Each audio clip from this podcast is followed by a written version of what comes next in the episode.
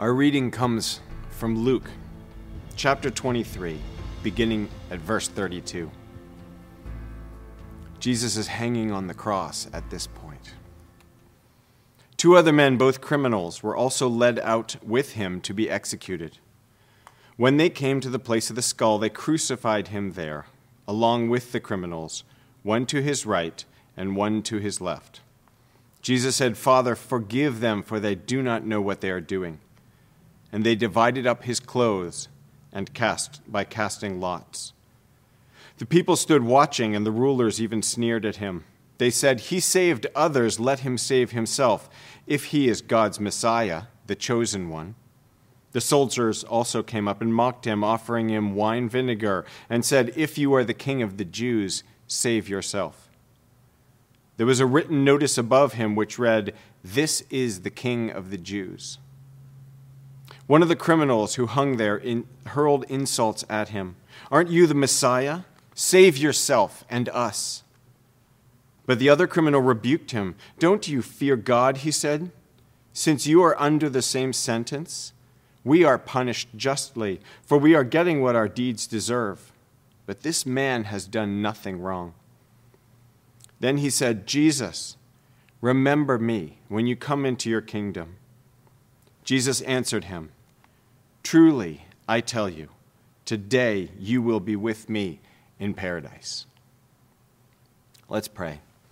Father, we ask that you would open this word to us and show us what you would have us see, what you would have us hear, and what you would have us know, and transform us by your word. In Jesus' name, amen. So we have three characters in this story. All three of them are hanging on the cross, all three of them are in excruciating pain. You have Jesus in the center, you have a thief on the left and a thief on the right. And they are having this conversation with Jesus.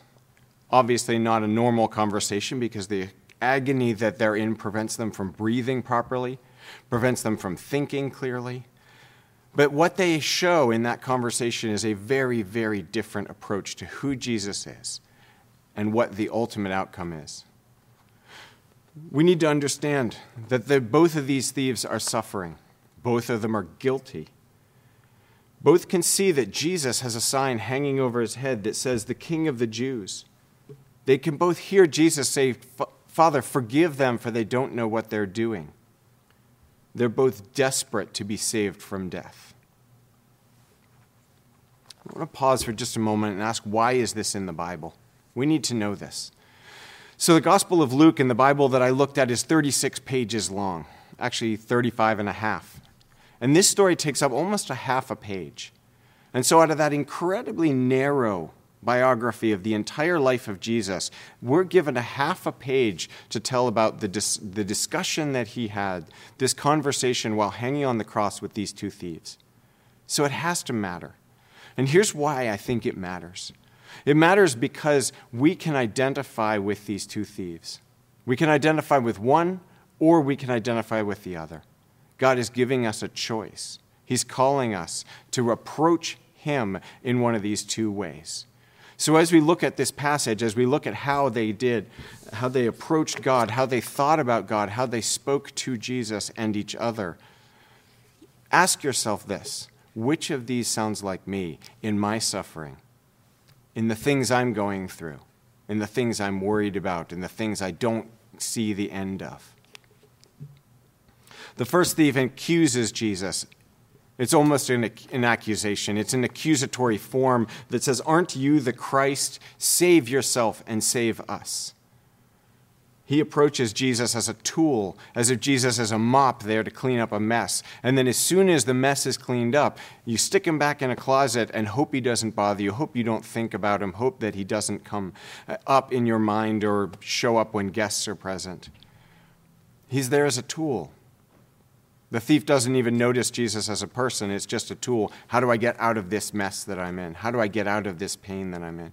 And we have a, a, a way that we can approach God that says that we are in a mess. God, please help me, help me, help me, help me, help me, help me. And the minute that we're done with that prayer, it's over.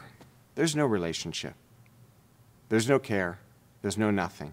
Just back in the closet, hopefully I don't think about you until the next time I need a tool. The second thief has a totally different approach. The second thief looks at Jesus. And first of all, the, the, it's amazing. The first thing that he does is actually resist the first thief. Because his whole opening statement, his whole opening response has to do with addressing the first thief. And then he turns and speaks to Jesus. But he doesn't get suckered into the if God is good, then why is this happening? If God is good, then why are there locusts plaguing Kenya? If God is good, why is Australia still on fire? If God is good, in 2020, in March and April, why are we in our homes, afraid to go out, afraid to be around other people, afraid of the coronavirus? But he doesn't get suckered into that. Instead, he says, Don't you fear God? Don't you fear God? Don't you know that this is not like just a normal person that you're having a chat with? Don't you fear God? Don't you respect Him? And then he says this He says, We are being punished justly. We are getting what our deeds deserve. He acknowledges not only that they're both guilty, he acknowledges that he's being punished for something that he actually did, for something that both of the thieves actually did. And it's a very different thing to say, Yes, I admit I was wrong. And it's very different to actually say, and I deserve the punishment, I deserve the outcome, I deserve the consequences. But he goes all the way to that point and says, I am deserving of being on a cross. I am deserving of my suffering. I am deserving of being where I am. And then he points at Jesus and he recognizes Jesus not as a tool, but as a human being as somebody who matters and who feels things and who's experiencing something, and he says, But this man has done nothing wrong.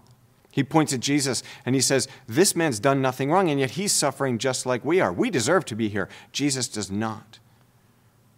And then he turns to Jesus and he addresses him as king. He addresses him as if there's something that, is, uh, that Jesus can do that's beyond just get me down off this cross. He says, Jesus, remember me when you come into your kingdom. You are the king of the Jews, he's saying. You are the king of something at least. And even if I don't fully understand it, I recognize your kingship. And I'm not going to micromanage exactly what I want you to do. Instead, I'm just going to ask you to remember me. I'm going to ask you to have mercy on me. I'm going to ask you to see me and offer some sort of hope for the future. And Jesus doesn't answer the first thief. He doesn't say, We have nothing recorded. We only have Jesus turning to the second thief and said, Truly I tell you, today you will be with me in paradise. Today you will be with me in paradise. And as we look at these thieves and we look at our reactions to things, we look at rea- our reaction to pain, to pain in the world, to pain in our own lives, to unknowing, to this virus that's kept us home, where we do not know the outcome. I need you to know that these two thieves knew that they weren't getting down off the cross.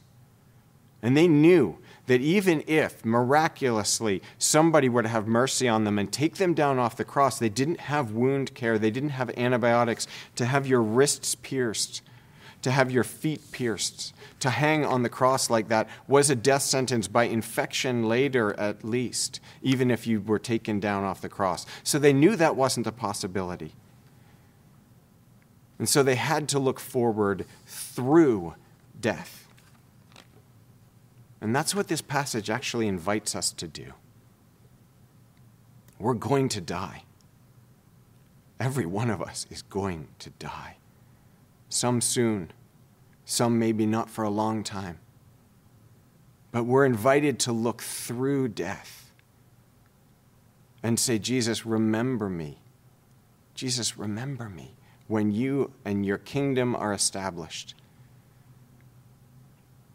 And if we humble ourselves and we say we are guilty of all that we suffer, and if there's good, it's because of God's grace. It's because of God's love. It's because God made us in His image to start with. But we have so completely botched it that our only consequence is to hang on the cross with Christ. If you look at Galatians chapter 2 verse 20, it says this, I have been crucified with Christ, and I no longer live, but Christ lives in me. The life I now live in the body, I live by faith in the Son of God, who loved me and gave himself for me. I know that's true for me. Do you know that's true for you? That Jesus loved you and gave himself. So, in tonight, today, this afternoon, next year, 20 years from now, when you're in your bed and you're breathing your last breath, are you looking at the Son of God and saying, Jesus, I know that you will remember me? because I have already been crucified with Christ. And I live already alive in you. Pray with me. Dear Lord Jesus Christ, we adore you for the gift of glory won for us this day. By your death upon the cross, we pray that as your cross is lifted up among us, all who see it may lay hold of you and with you know the sure and certain hope that heaven is their home. Amen.